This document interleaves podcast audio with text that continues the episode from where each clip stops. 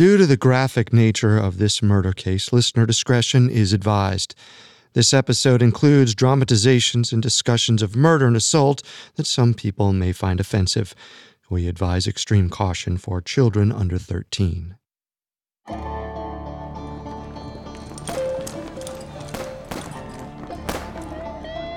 In 1896, the New Mexico Territory was the Wild West.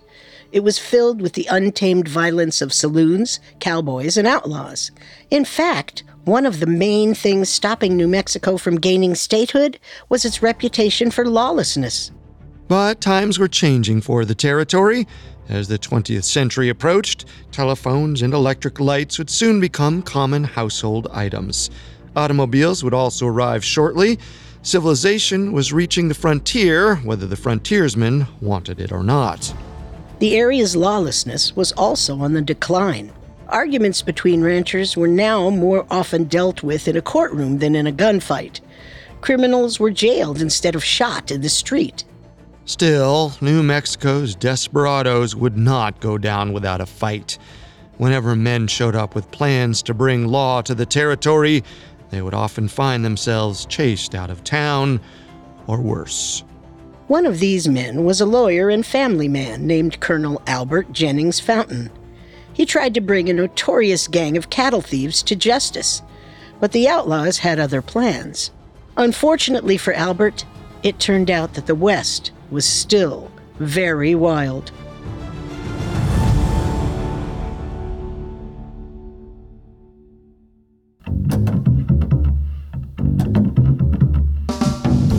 This is Unsolved Murders True Crime Stories, a Spotify original from Parcast.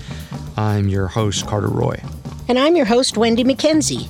Every Tuesday, we dive into the world of a real unsolved murder and try to solve the case. You can find episodes of Unsolved Murders and all other Spotify originals from Parcast for free on Spotify or wherever you listen to podcasts.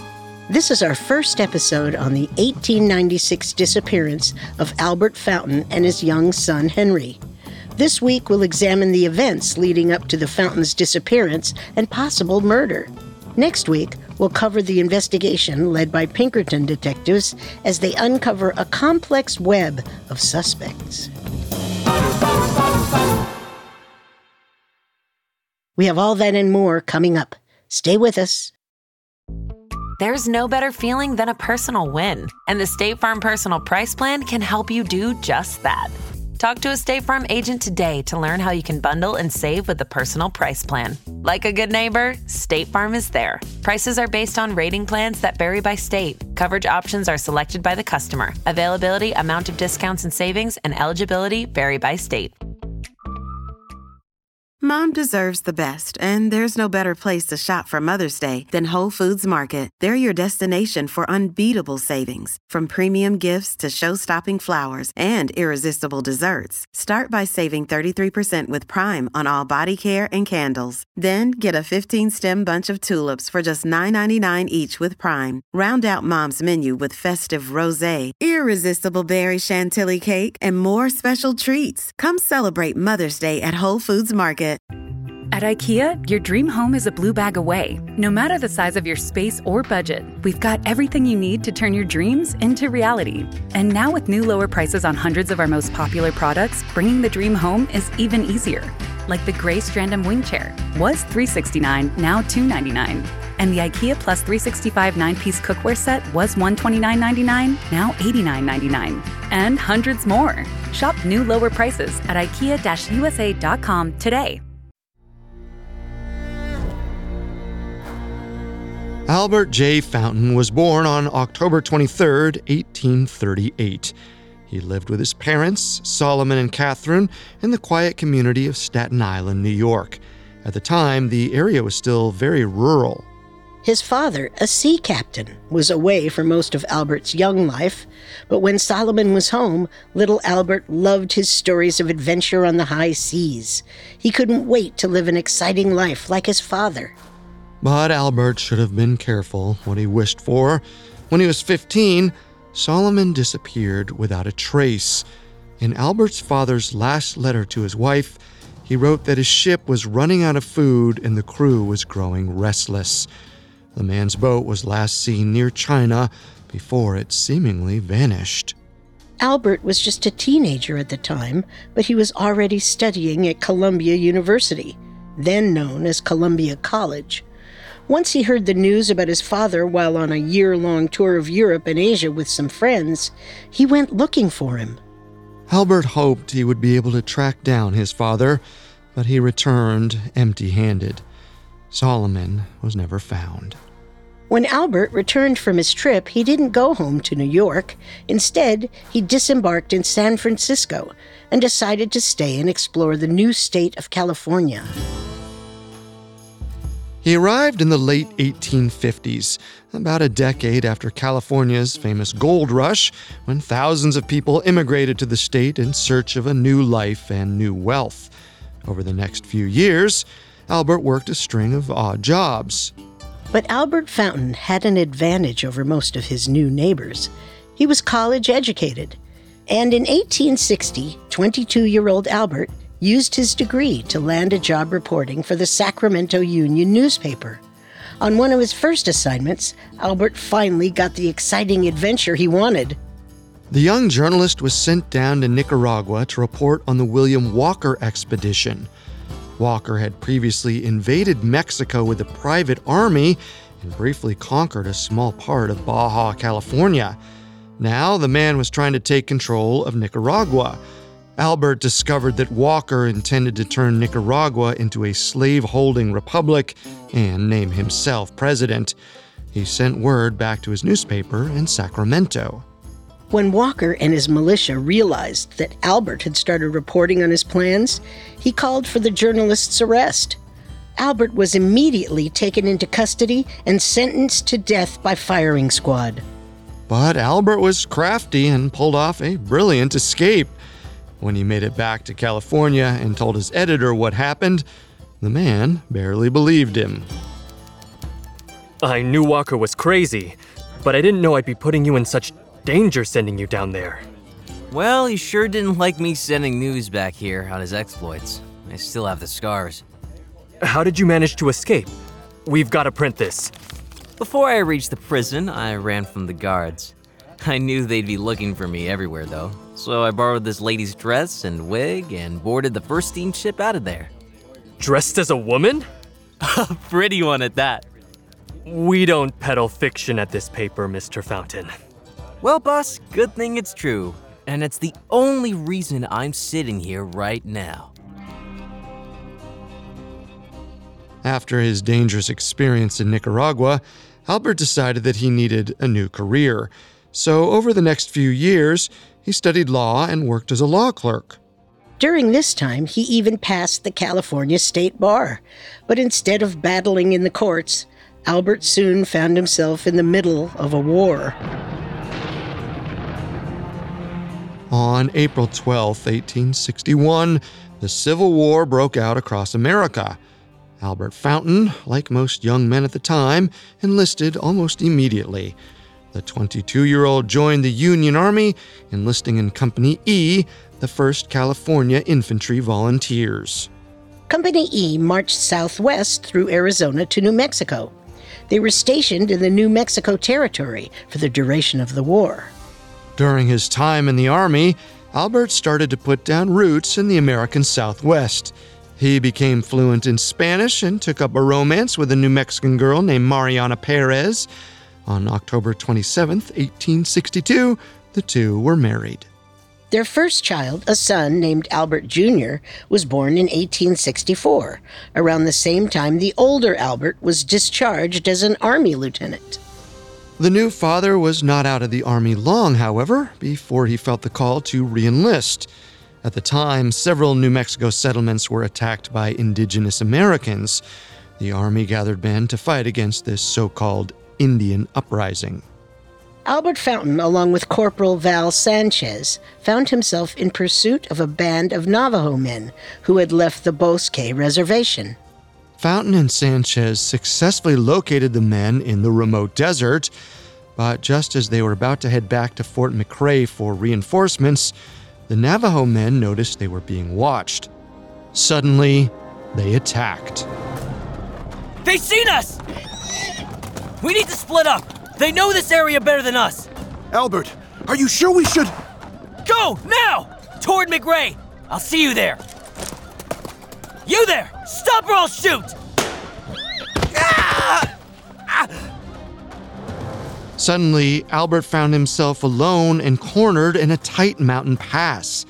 He tried to hold off the men as best he could, but he was outnumbered. A bullet tore through Albert's left thigh. Then an arrow shot through his forearm. Another struck his shoulder. Worst of all, his horse had been shot.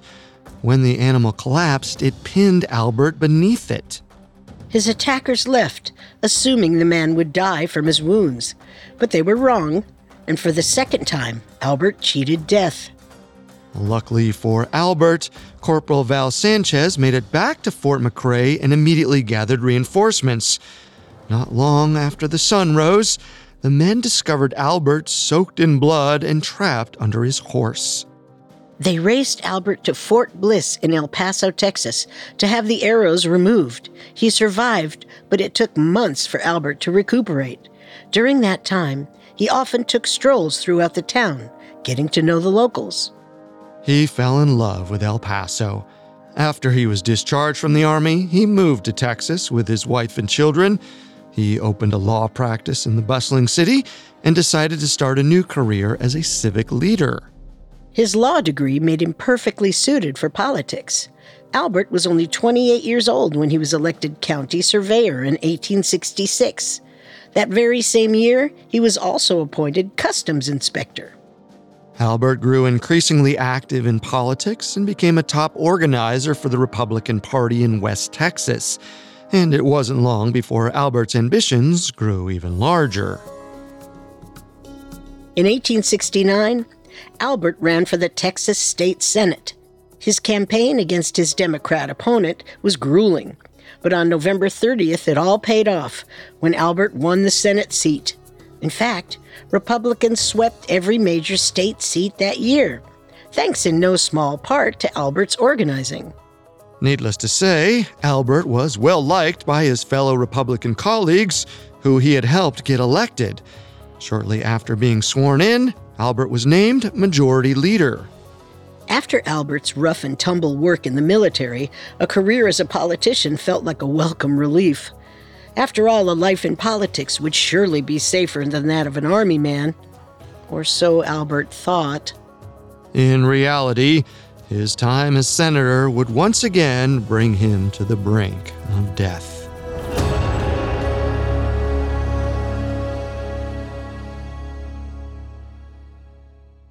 Coming up, we'll explore Albert Fountain's dangerous life in politics. Hi, listeners. It's Vanessa from Parcast.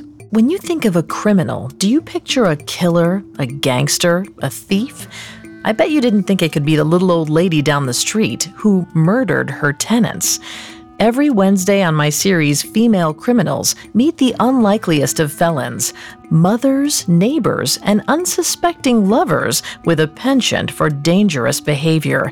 Discover the psychology and motives behind their disturbing crimes and find out where their story stands today. But that's not all. Airing right now on Female Criminals is our special five part look at the world's most infamous femme fatales, women who were deceptive and deadly, but not always the villain. Catch these episodes and more by following the Spotify original from Parcast, Female Criminals. New episodes premiere weekly. Listen free on Spotify or wherever you get your podcasts. Hey, welcome to IKEA, where even this desk is circular. Huh. How so? Looks pretty rectangular to me. It's because we're always looking to repair, reuse, and relove our products, like buying back your IKEA items for store credit. Or shop our as is section for great deals. You can even order free spare parts. Get on the circular path for a more sustainable future. Still a rectangle. Get started at ikea-usa.com slash circular. Visit ikea-usa.com slash circular for as-is information and buyback and resale terms and conditions. Spare parts not available for all products. And now, back to our story. On March 30th, 1870, 31 year old Albert Fountain was serving as a Texas state senator. It was the day Texas was readmitted into the Union. The former Confederate state had seceded during the Civil War. As a former Union soldier, Albert was thrilled that Texas was finally back in the fold. Studious and hardworking, Albert excelled at his new role. He helped pass the Frontier Protection Bill, which reinstated the Texas Rangers as the state's chief investigative police force. For a first term senator, Albert Fountain was a massive success, but not everyone was happy with his career. In December of 1870, Albert Fountain had a run in with a former political supporter named Frank Williams. Frank was upset that Albert hadn't used his political influence to appoint Frank to a civil service position. The men's heated argument at Dowell's saloon soon dissolved into something worse. Fountain, or should I say Senator, I see you. Don't try to scurry away. Hello, Frank. I was just leaving. Of course you were. You're always disappearing, just like that promise you made to me. I didn't make any promises, Frank. That's not how I remember it. But then again, you've always been a no good liar. You're nothing but a lousy drunk. You're not fit for public office and never will be. I'm not going to stand here and. Not so talkative anymore, are you? Put the gun down, Frank.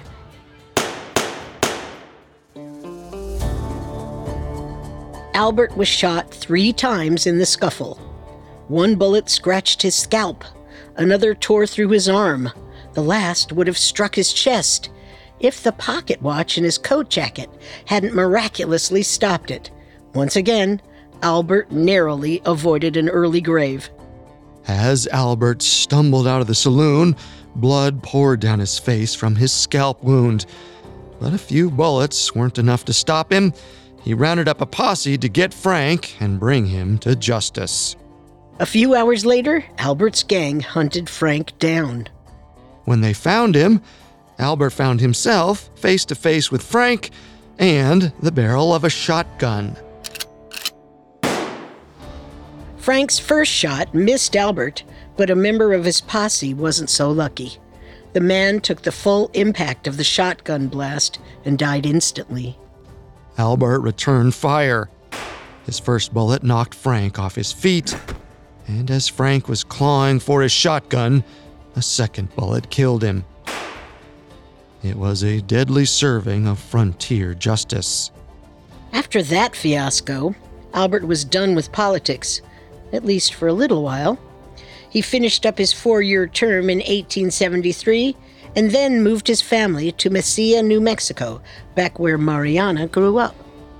Albert opened up a law practice in the small town and quickly became one of the town's most prominent citizens. In 1874, he started the Mesilla Dramatic Association, and three years later, he founded the town's first paper, the Mesilla Valley Independent. Albert continued his law career, taking on cases big and small. His biggest case came in 1881, when he was assigned to be the court appointed lawyer for William H. Bonney, the infamous outlaw known as Billy the Kid. Ultimately, Bonney was found guilty of murdering a sheriff and given the death sentence. Still, the young criminal had nothing but nice things to say about Albert. I'm sorry I couldn't do more for you, Mr. Bonney. Don't be. You did the best you could. After all, I did kill that sheriff. Well, uh, I can appeal the decision if you can get the money together. no need. I've got a plan of my own. A few days later, William Bonney escaped from his cell in Lincoln, New Mexico, killing two deputies in the process. A massive manhunt to find the outlaw finally reached its end on July 14, 1881, when a man named Pat Garrett killed Bonney. But Albert was far removed from all that excitement. He spent his time in Mesilla working in politics. He once again helped organize Republican campaigns, and soon enough he was organizing his own. In November of 1888, Colonel Albert Fountain, now 50 years old, won a seat on the New Mexico territorial legislature. When Albert reached Santa Fe to start his term, he was chosen as Speaker of the House. In his role as Speaker, Albert was able to promote a three pronged agenda. First, he wanted public education for boys and girls, which was controversial at the time. Second, he pushed for New Mexico's Territorial College to be placed in Las Cruces, near his home in Mesilla. Third, he campaigned for the New Mexico legislature to draft a constitution and become a state. But as Albert's political career once again flourished, he once again made political enemies. Albert's opponent in the 1888 legislature race was a Democrat named Albert B. Fall. He was a lawyer with shady ties to New Mexico's criminal network and did not take the loss well. In 1890, Albert ran against Fall again and lost by only 45 votes. Albert was furious about the loss and believed that Fall had somehow cheated. So when the pair went head to head in the next election two years later, Albert made sure Fall couldn't pull the same scheme again.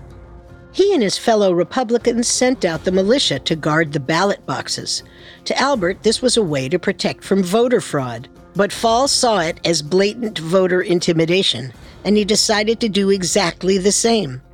Fall hired three outlaws Oliver Lee, Jim Gilland, and Billy McNew to keep watch over the ballot boxes as well. But Fall's private militia, which would later become known as the Tularosa Gang, weren't exactly there to ensure a free and fair election. They had one job to make sure Fall won, and as it turned out, their strong arm tactics worked. In 1892, Fall beat Albert and was elected to the legislative seat once again. A year later, Fall became a district judge, and he quickly named the Tularosa Gang as new U.S. deputy marshals. At that point, Albert Fountain was fed up with the corruption in the New Mexico government, so he volunteered to be the special investigator and lawyer to a new group intent on stopping cattle rustlers called the New Mexico Stock Growers Association. Albert hired Ben Williams, a constable from Las Cruces, and U.S. Marshal Les Dow to help with the investigation. It was a success. By the end of the year, Albert had successfully prosecuted over 15 cattle thieves, giving them prison sentences of up to 10 years. But Albert's fight against local cattle rustlers quickly brought him head to head with his rival, Fall, once again. During one of his investigations, Albert stumbled across rumors that the Tularosa gang were busy stealing livestock and altering cattle brands to hide the evidence. The gang may have been deputy marshals, but the badges hadn't given them any more respect for the law, and Albert was sure that Fall somehow had a hand in the scheme. So he and Ben Williams opened up a secret investigation. Unfortunately, it didn't take long before this news made its way back to Fall. Deputy Williams, I heard you and Fountain were sticking your noses where they don't belong. I don't know where you would have heard such a thing, Mr. Fall. Fountain has always had it out for me. Now he's framing me like some kind of criminal. Well, if you aren't, I suppose you have nothing to worry about. See you around, Mr. Fall. Williams, I'm not done with you yet.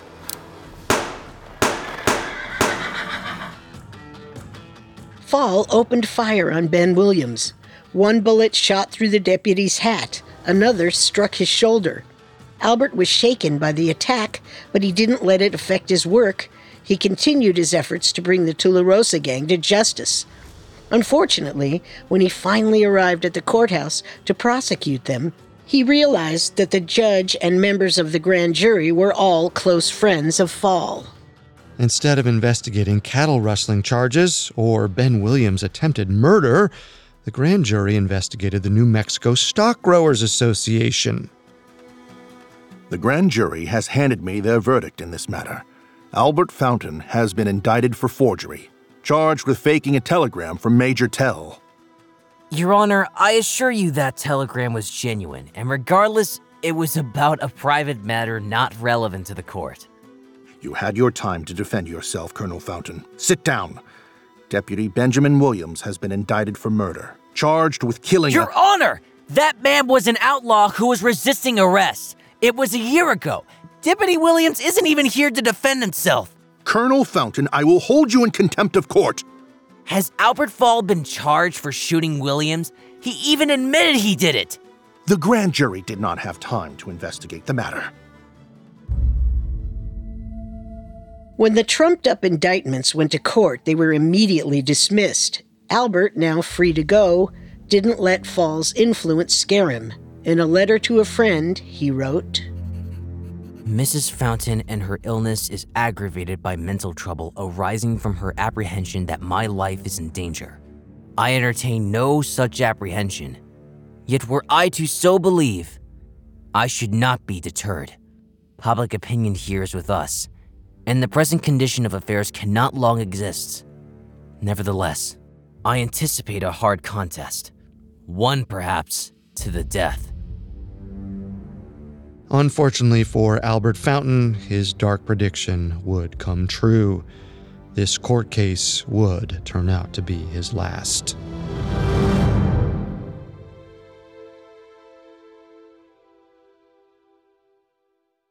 In a moment, we'll examine the events leading up to Albert Fountain's disappearance. The Hargan women seemed to have it all. We were blessed. My mom was amazing. But detectives would soon discover Inside the house, there were the bodies of two women. a story of betrayal you would struggle to believe if it wasn't true. I am just praying to God. This is a sick joke. From 48 Hours, this is Blood is Thicker The Hargan Family Killings. Listen to Blood is Thicker The Hargan Family Killings starting May 8th, wherever you get your podcasts. And now, back to our story.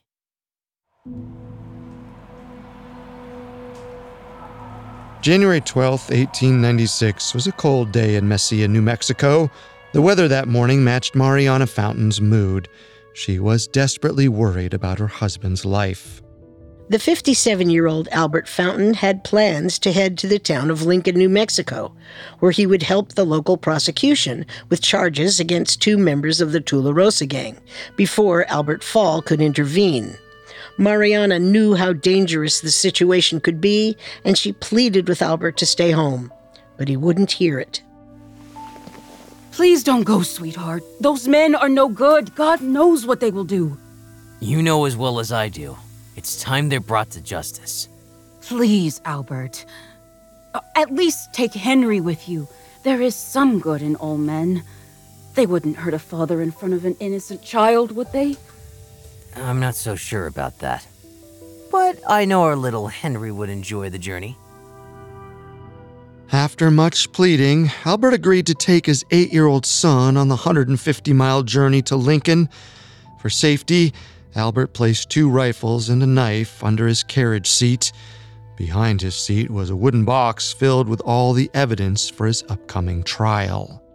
Mariana packed the wagon with plenty of food to make sure her husband and son were well fed for their trip.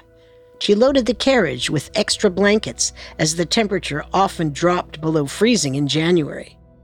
On January 21st, the grand jury began to hear testimony against the Tularosa gang. Albert presented his evidence, including the hide of a stolen cow to show how its branding had been altered. And it worked. It was a hard fought battle, but Albert Fountain's prosecution was a resounding success.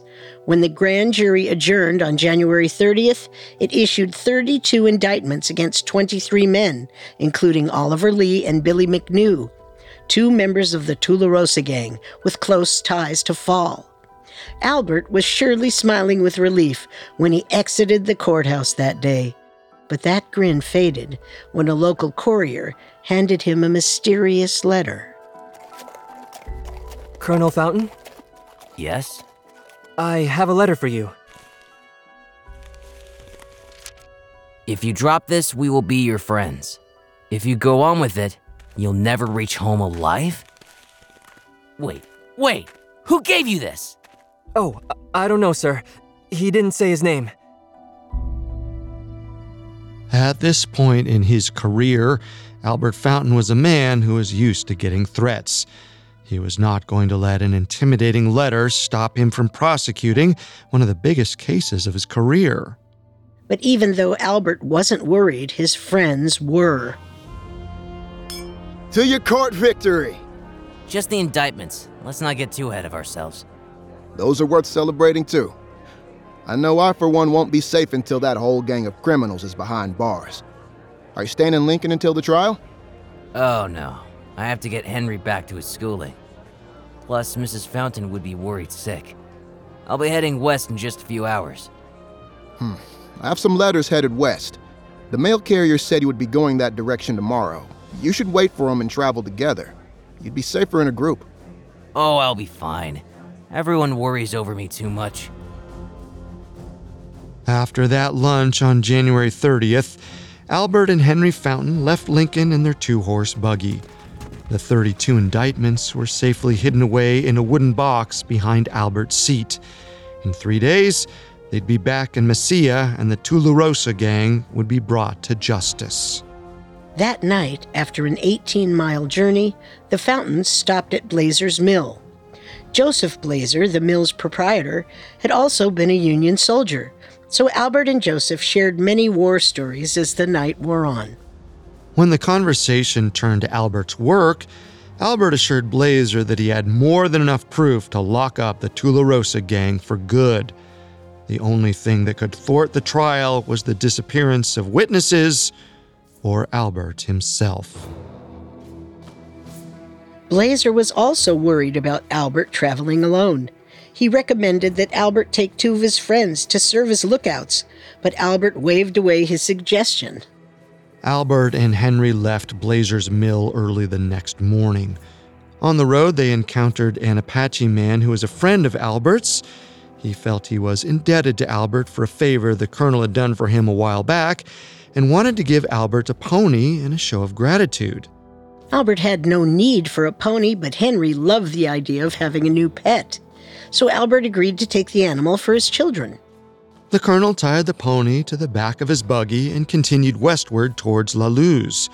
It wasn't long before Albert noticed he was being followed. Several more times throughout that day, Albert saw two bearded men trailing him and his son. Once or twice they appeared far in front of them on the road, but the men were never close enough to identify. The fountains reached La Luz as the sun was setting. They stayed with Albert's friend, David Sutherland, glad to warm up indoors after a long, cold journey. Close to Sutherland's home was Myers General Store, which had a large display of candy. Henry begged his father for some money to buy some treats. Albert did not put up much of a fight. While he had been resistant to Henry coming with him on this trip at first, Albert had enjoyed having his son by his side throughout the journey. Albert gave Henry a quarter, and the young boy rushed to the store. After some deliberation, Henry purchased 10 cents worth of candy and tied his change, a dime and a nickel, into a handkerchief. The morning of February 1st, 1896, was particularly brutal, with bone chilling winds and icy conditions. Henry bundled up against his father as they embarked on the last leg of their journey to Mesilla. Colonel Albert Fountain was well known throughout the New Mexico Territory, so it wasn't uncommon for him to run across acquaintances on the road. Today was no different. A few hours after leaving La Luz, the Fountains encountered Santos Alvarado, a local mail carrier. Alvarado, like all of Albert's friends, was worried for the Fountains. Alvarado warned Albert that he had seen three strange men on horseback, but when he approached them, they veered off the road. Albert once again dismissed the warning, but thanked Alvarado. He was only hours away from home now, and Albert trusted that the rifle he had resting on his lap was protection enough against any possible attack. At around noon, the Fountains stopped at a friend's ranch. While the Fountains ate lunch, the horses drank from the ranch well, resting for the final stretch to Mesilla. Albert and Henry left at around 2 p.m. Halfway to Mesilla, they crossed paths with another acquaintance, Saturnino Barella. Unfortunately for the Fountains, Barella had yet another story about three mysterious men he had encountered on the road. Senor Barella, Is that you under all those jackets? You've got to protect from this weather somehow, Senor Fountain. Are you headed home to Mesilla? Yes, the wife is waiting for me. We should be there by tomorrow morning. But if I'm a minute late, I'm sure I'll hear about it. I won't hold you long then. But I should tell you, I just passed three odd men. Let me guess. One is a dark hat, the others have tan ones? So you know. When I spotted those fellows, they left the road at a full gallop, right towards the Sacramento Mountains. I'm afraid they may be back. Luckily, we're not too far, and I've got this rifle. Besides, Henry here is a pretty good shot. You know, my route is headed towards Mesilla tomorrow evening. Why don't you and Henry here join me, and we'll get you home tomorrow by dinner time? Thank you, but my wife would be too worried. We'll just pick up the pace a little bit. With that, Barella rode eastward, unaware that he would be the last person to see Albert and Henry Fountain alive. As the Fountains continued on, Albert was justifiably nervous. His eyes darted from left to right, scanning for the three cowboys. Suddenly, only five miles later, he heard some rustling behind a bush. It was an ambush. Suddenly, the three unknown horsemen rushed the Fountain's wagon, forcing it off the road. Keep your head down, Henry! Come on! Faster! Faster! What exactly happened to Albert and Henry Fountain after that remains unknown to this day. Mariana Fountain was expecting her husband and son to arrive the morning of February 2nd, but the hours passed with no sign of Albert or Henry. Late that evening, Mariana heard a loud knock. She rushed to the entranceway in relief, but the man at the door wasn't who she wanted to see. Albert, you were supposed to be home by. Oh, Senor Barella. Sorry, I was expecting my husband. Senor Fountain did not arrive today? Maybe the weather delayed him. I expect him back any minute. I'm sorry, ma'am. Is one of your older sons at home? Albert Jr., perhaps? Why? What is it? Well, I saw your husband yesterday afternoon, Senora. Only a half a day's ride from here. Saturnino Barella explained to the family that Albert and Henry had been followed by three horsemen throughout their travels. The morning after Barella spoke to Albert, he traveled the same road. Barella had spotted the wheel tracks of the fountain's buggy. The tracks veered off the road and were followed by three sets of horse tracks. And next to the tracks was what looked like blood stained dirt. But Albert and his son were nowhere to be found.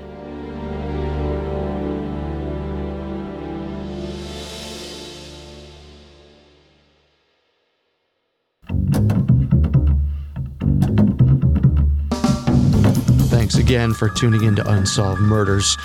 We'll be back next Tuesday with part two on the Colonel and his son, where we'll try to uncover which of Albert's many enemies actually pulled the trigger. Among the many sources we used, we found Murder on the White Sands by Corey Recko extremely helpful to our research. You can find all episodes of Unsolved Murders and all other Spotify originals from Parcast for free on Spotify. We'll see you next time. If we live till next time. Unsolved Murders True Crime Stories is a Spotify original from Parcast. Executive producers include Max and Ron Cutler. Sound design by Michael Langsner, with production assistance by Ron Shapiro, Carly Madden, and Freddie Beckley. This episode of Unsolved Murders was written by Matt Hartman, with writing assistance by Abigail Cannon and River Donahue. Fact checking by Adriana Romero and research by Mickey Taylor. The amazing cast of voice actors includes Joe Hernandez, Kai Jordan, Eddie Lee, Julian Smith, and Rebecca Thomas. Unsolved Murder stars Wendy McKenzie and Carter Roy.